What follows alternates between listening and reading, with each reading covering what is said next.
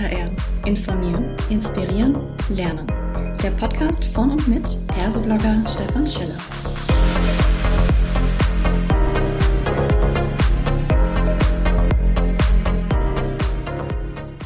Hallo und herzlich willkommen zu einer weiteren Ausgabe von Klartext HR. Heute habe ich mir den Dominik Becker mit ans Mikrofon geholt und ich spreche mit ihm zum Thema Erfolgsgarant Recruiting Netzwerke. Hi Dominik, schön, dass du da bist. Stell dich doch mal kurz vor für alle, die dich doch noch nicht kennen. Hi Stefan, erstmal vielen Dank, dass ich da sein darf. Hat mich schon sehr, sehr gefreut. Ja, du hast es ja schon gesagt, Dominik Becker ist mein Name. Ich äh, bin in der Recruiting-Szene jetzt, glaube ich, seit ja, gut zwei, drei Jahren relativ aktiv, äh, beziehungsweise auch viel zu sehen, in, äh, gerade in LinkedIn.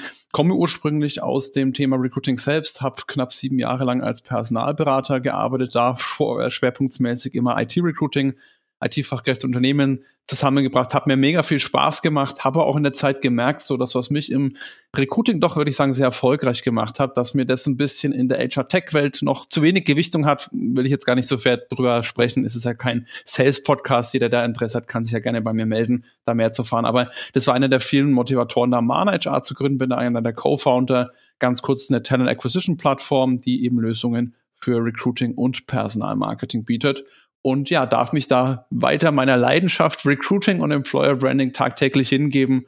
Und dementsprechend, ja, mache ich mir da immer wieder Gedanken, was auch das Thema Recruiting-Netzwerke natürlich betrifft. Deswegen sprechen wir heute mal. Genau, das ist ein äh, absolut relevantes Thema und wer dich kennt, der weiß, du bist ja ein echter Netzwerker. Ihr habt ja nicht nur auf LinkedIn eigene Gruppen auch.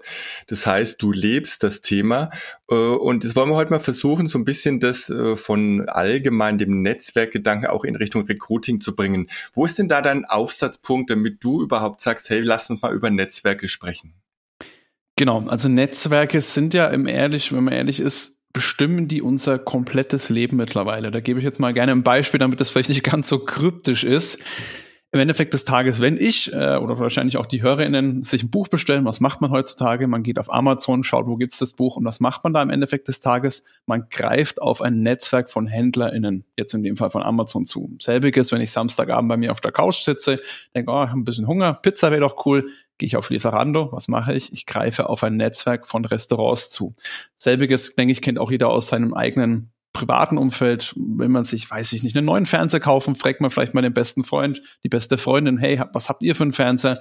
Greift auch da wieder auf ein Netzwerk zu. Das heißt wirklich, dieses Beispiel oder solche, wenn man sich da mal hinterfragt, diese Beispiele findet man eigentlich wirklich durchs komplette Leben, wo ich sage, ja, das ist wichtig, das erstmal auf dem Radar zu haben. Aber, und das ist auch das, wo ich immer sage, warum wir heute über Recruiting-Netzwerke sprechen, auch im Recruiting ist es eigentlich schon lange gang und gäbe.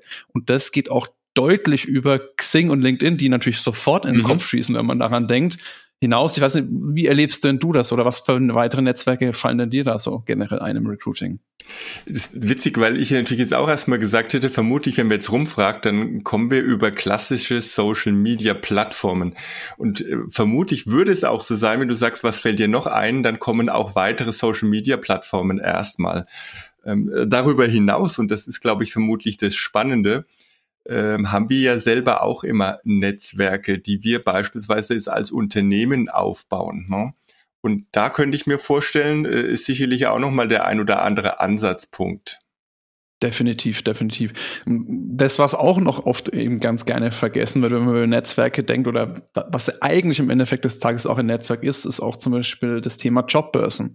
Ich veröffentliche meine Jobs auf Stepstone, Indeed und ich möchte jetzt gar nicht, gar nicht so viel aufzählen, aber jeder weiß ja, welche Plattformen es da so gibt da mache ich ja auch nichts anderes, als im Endeffekt des Tages auf das Netzwerk von deren Website-Besuchern zuzugreifen. Selbiges gibt es auch mal ein paar Apps, äh, Truffers und wie sie nicht alle heißen, ähm, der Hockeyfight, das ist auch nichts anderes, als auf deren Netzwerk zuzugreifen. Und du hast es absolut richtig gesagt, äh, natürlich auch das eigene Netzwerk, ähm, auch Personaldienstleister vielleicht gesehen, ist auch ein Netzwerk. Du greifst auf deren Kandidatennetzwerk zu.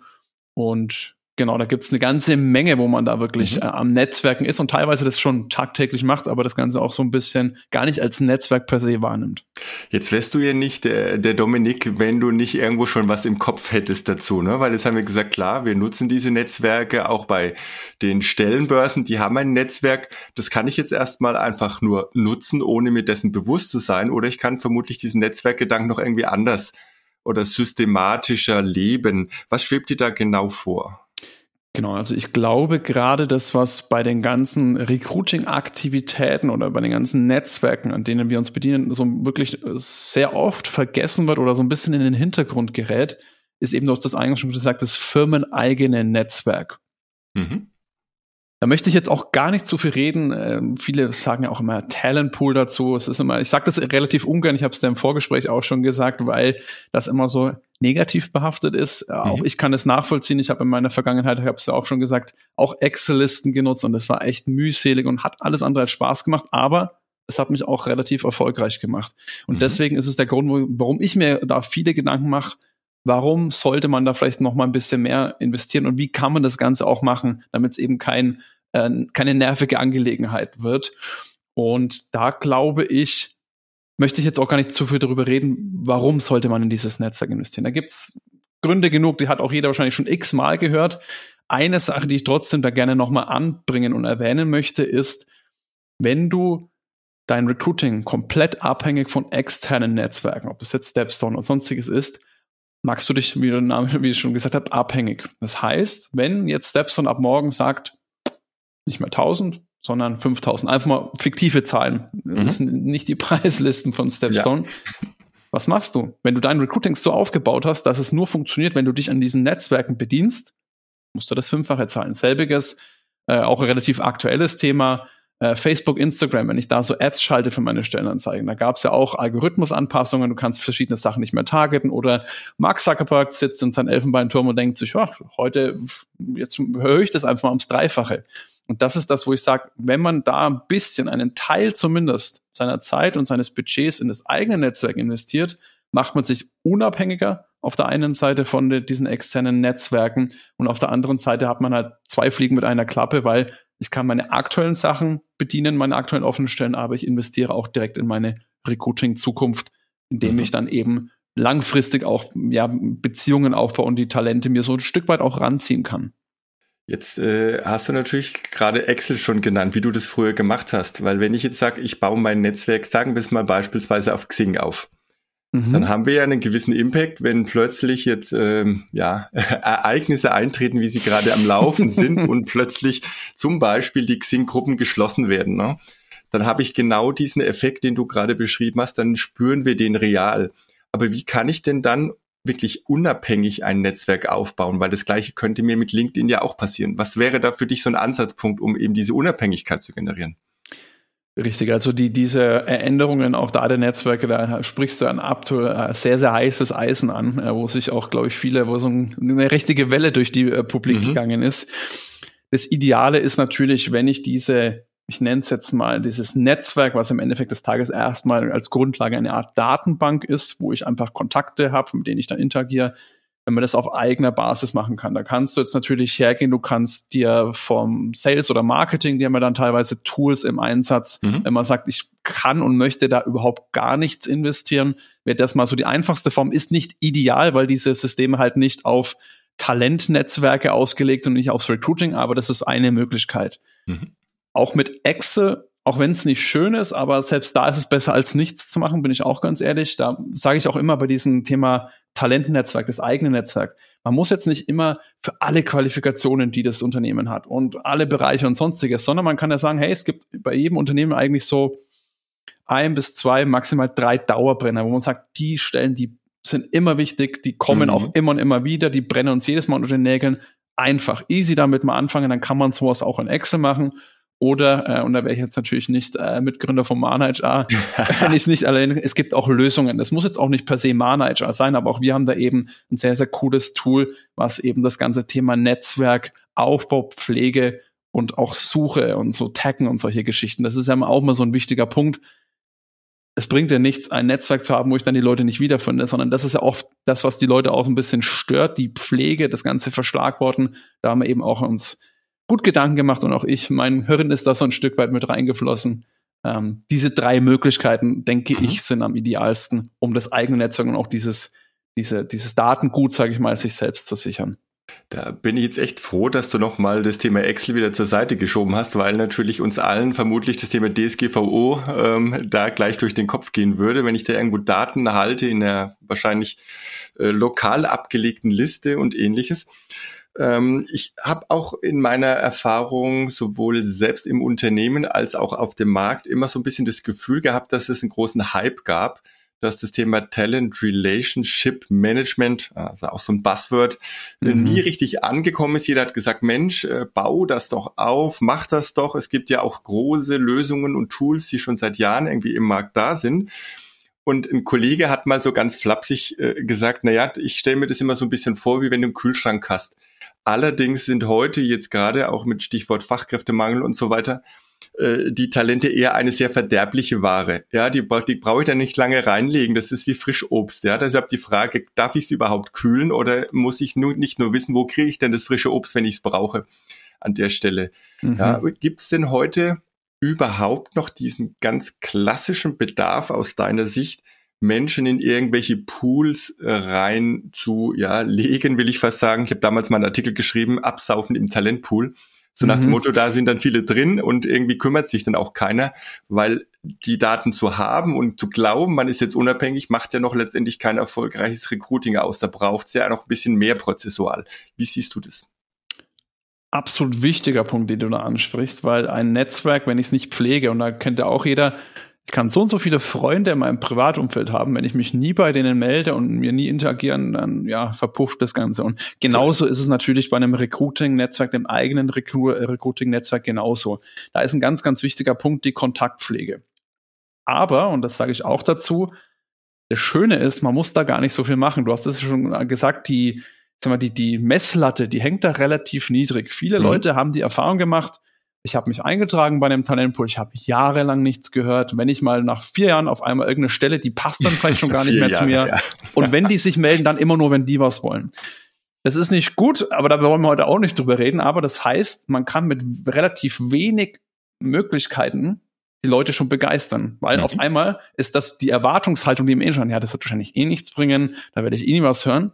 Wenn die nach sechs Monaten was hören und da kann ich gerne auch dann gleich nochmal so einen kleinen, kleinen Mini-Hack äh, mit, äh, den ich mitgebracht habe, sagen. Dann aber irgendeine Nachricht bekommen, die jetzt vielleicht nicht unbedingt eine Stellenanzeige ist, sondern mhm. was ich da mal ganz gerne nehme, zum Beispiel, wenn man die Hiring Manager, die kann man ja super ins Recruiting mit einbeziehen. Da möchte ich ja auch gar nicht so viel drüber mhm. sprechen. Ich bin ja da auch mal einer der Verfechter, die sagt, ja, Hiring Manager äh, unterstrichen das Wort Hiring. Die ja. haben auch so einen gewissen Auftrag, da mitzuhelfen. Aber das kann man ganz easy machen, weil Hiring Manager zum Beispiel beschäftigen sich tagtäglich mit den Branchengegebenheiten News. Ich nehme jetzt mal ein konkretes Beispiel, Leiter Softwareentwicklung. Mhm. Der schaut sowieso tagtäglich rein, was gibt's für neue Programmiersprachen, irgendwelche neuen Versionen. Wenn man jetzt zu denen sagt, du bitte, liebe Hiring Manager, liebe Hiring Manager, wenn irgendwelche neuen Branchen-News sind, du mal über irgendeinen interessanten Artikel nur stößt, mach gar nichts weiter. Schick mir den Link mit einem mit dem Betreff in der E-Mail, Branchen-News Softwareentwickler. Mhm. Dann kann ich das jetzt nehmen und allen Leuten aus meinem Talentpool, aus meinem äh, eigenen Recruiting-Netzwerk, die eben dieser Zielgruppe zutreffen, denen kann ich das jetzt auch ganz kommentarlos zuschicken. Hallo, kann man jetzt mit Excel und Serienmail machen oder mit einem Tool, je nachdem, was man im Einsatz hat. Mhm. Hast du schon gehört? Doppelpunkt, neue Ding. Viele Grüße von deinem Firma XY-Team. Mhm. Das ist wirklich aufwandsmäßig verschwindend gering. Aber der positive Effekt, der bei den Leuten ankommt, den Talenten, die merken jetzt auf einmal, hey, die schicken mir was zu und das ist eigentlich nur reiner Mehrwert. Cool. Mhm. Klingt gut. Das bedeutet, Weiterer Touchpoint und es bleibt eben, und es wirft normal auch ein relativ positives Licht auf die Employer Brand. Aber mhm. da würde ich natürlich jetzt gerne deine Meinung hören. Employer ja. Branding ist ja dein eines deiner Steckenpferde. ja, äh, erscheint mir erstmal sehr logisch, ne? Mehrwert zu liefern. Äh, es, scheitert allerdings ja heute oftmals nicht unbedingt an den Informationen. Ja, das heißt, wir sind eher ja relativ voll. Was glaube ich an der Stelle, wenn ich das tue, das Wichtigste ist, dass ich auch einen Folgeprozess mir überlege, was passiert denn, wenn jemand antwortet darauf? Weil die Person wird ja dann nicht sagen, hey, ach übrigens, ich hätte gerne eine Stelle bei euch, sondern sie wird ja vermutlich fachlich antworten. Und das heißt, ich muss bereit sein, hier in eine Kommunikation einzusteigen. Ist das denn tatsächlich so die Art und Weise, wie du Hiring Manager in den Unternehmen erlebst, dass sie dann sagen, ja klar, ich habe das jetzt rausgeschickt und ich bin auch gerne bereit, da weiter zu diskutieren? Ja und nein. Äh, da gibt's, glaube ich, wirklich äh, relativ unterschiedliche Personen. Manche sagen, hey, ich, ich habe da Lust zu, ich unterstütze da gerne, weil mir ist es ja im Endeffekt des Tages auch wichtig. Also das ist mal eine Sache, wo ich sage, und da deswegen auch nicht immer für alle und großflächig dann anlegen, solche Projekte, sondern vielleicht auch dann mal, wenn ich sage, hey, eine Quali und ich habe vielleicht jemanden, eine Hiring Manager, eine Hiring Managerin, mit der verstehe ich mich gut als Recruiter. Mhm. Die ist da auch so ein Stück weit, die sagt, hey, ich mache da gerne, ich helfe da gerne mal mit und auch mit denen zusammen mal so ein Pilotprojekt mal anfangen. Also da, wie gesagt, würde ich mir auch schon die Leute gezielt aussuchen, wo ich sage, mhm. die würden dazu passen, die machen dann da vielleicht auch mal so ein Stück weit mit. Und genau. Okay, jetzt vielleicht abschließend, du hast äh, ja gerade noch gesagt, du hast einen Hack dabei. Willst du noch einen draufsetzen? Einen da gibt's äh, einige, und ich würde mal, ich würde sogar zwei nennen wollen tatsächlich, äh, um das Thema, wie befülle ich sozusagen äh, so, ein, so ein Netzwerk, äh, würde ich zwei Sachen nochmal gerne mitnehmen. Das eine Thema ist Stellenanzeigenkampagnen, so sogenannte Sponsored Ads, die man da für Stellenanzeigen schalten kann. Da sage ich immer dazu, für eure Dauerbrenner, für, äh, schaltet die eigentlich durchgehend, weil damit könnt ihr wirklich wunderbar Talentpools aufbauen, euer eigenes Netzwerk befüllen aber auch ihr könnt eure personellen Ressourcen schonen, weil wenn so eine Kampagne mal aufgesetzt ist, könnt ihr die laufen lassen. Ihr könnt sie auch extern geben an eine Marketingagentur, je nachdem, wie ihr da organisiert seid. Das ist schon mal das eine, um das Ganze so ein Stück weit, sage ich mal, weiter voranzutreiben. Mhm. Und das zweite ist, auch da die Hiring Manager, wenn die das möchten, erst einmal gerne zu nutzen und auch deren Netzwerke, ich sage mal dazu, anzuzapfen.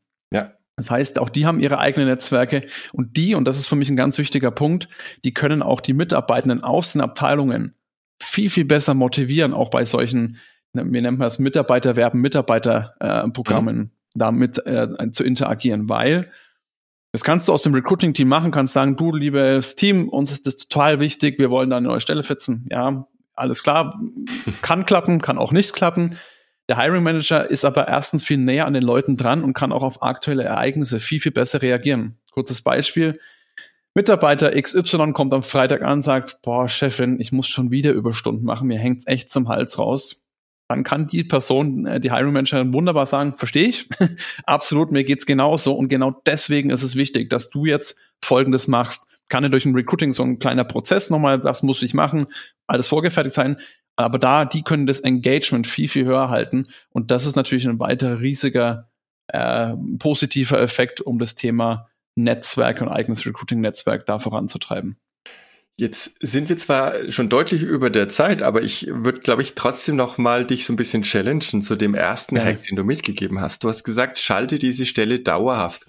Mhm. Aber ist es nicht genau einer der Knackpunkte in der Candidate Experience, wenn ich mich auf eine Stelle bewerbe und ich sage, ja, die Stelle, die haben wir zwar ausgeschrieben, aber die ist jetzt gerade nicht mehr zu vergeben. Ähm, ne, wir machen das, weil der Domi da quasi einen guten mhm. Tipp gegeben hat. Äh, und nach dem Motto, aber du kannst gerne in unseren Talentpool kommen erstmal und wir kommen wieder auf dich zu. Ist das denn die feine Art?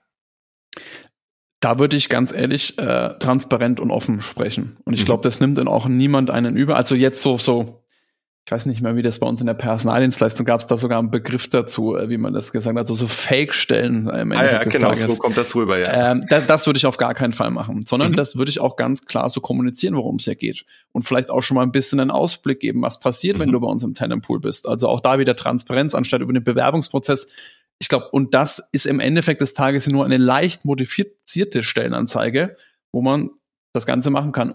Und es gibt natürlich aber auch Stellenanzeigen, wo man sagt, hey, wenn wir da passende Leute haben, die nehmen wir immer, die schauen wir genau. immer an. Also deswegen kann man sowohl Stellenanzeigen, die klassischen dauerhaft laufen lassen, wenn das natürlich der Wahrheit entspricht, das ist schon ein wichtiger Punkt, oder dann eben, eben eine leicht modifizierte, wo man den Leuten einfach ganz klar sagt, worum geht's, warum suchen wir immer wieder Leute, warum mhm. seid ihr, du liebe Zielgruppe, für mich so wertvoll und das und das passiert mit dir. Und wenn das natürlich dann auch passiert, wie gesagt, die mal das hören, vielleicht so eine Nachricht bekommen, wie schon besprochen, dann kann man da wunderbar wirklich äh, Beziehungen aufbauen und dann nimmt den auch jemand, äh, niemand übel, wenn man da so, so ein bisschen Dauerbrenner dauerhaft schaltet. Sehr schön. Ich glaube, das wird jetzt den ein oder die andere der HörerInnen jetzt in Richtung Recruiting, Netzwerkaufbau durchaus inspiriert haben. Ich sage ganz herzlichen Dank, lieber Dominik, dass du da warst und ich drücke euch mit Mana HR noch alle Daumen. Perfekt. Ich danke dir, Stefan, und dir natürlich auch weiterhin alles Gute für alles, was du magst und vor allem für den Podcast. Der gefällt mir persönlich nämlich auch sehr, sehr gut. Deswegen wollte ich auch unbedingt mit dir mal in diesem Format quatschen. Vielen Dank. Mach's gut.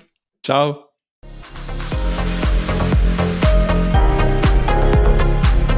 Das war eine weitere Folge Klartext HR. Informieren, inspirieren, lernen. Der Podcast von und mit Perseblogger Stefan Scheller.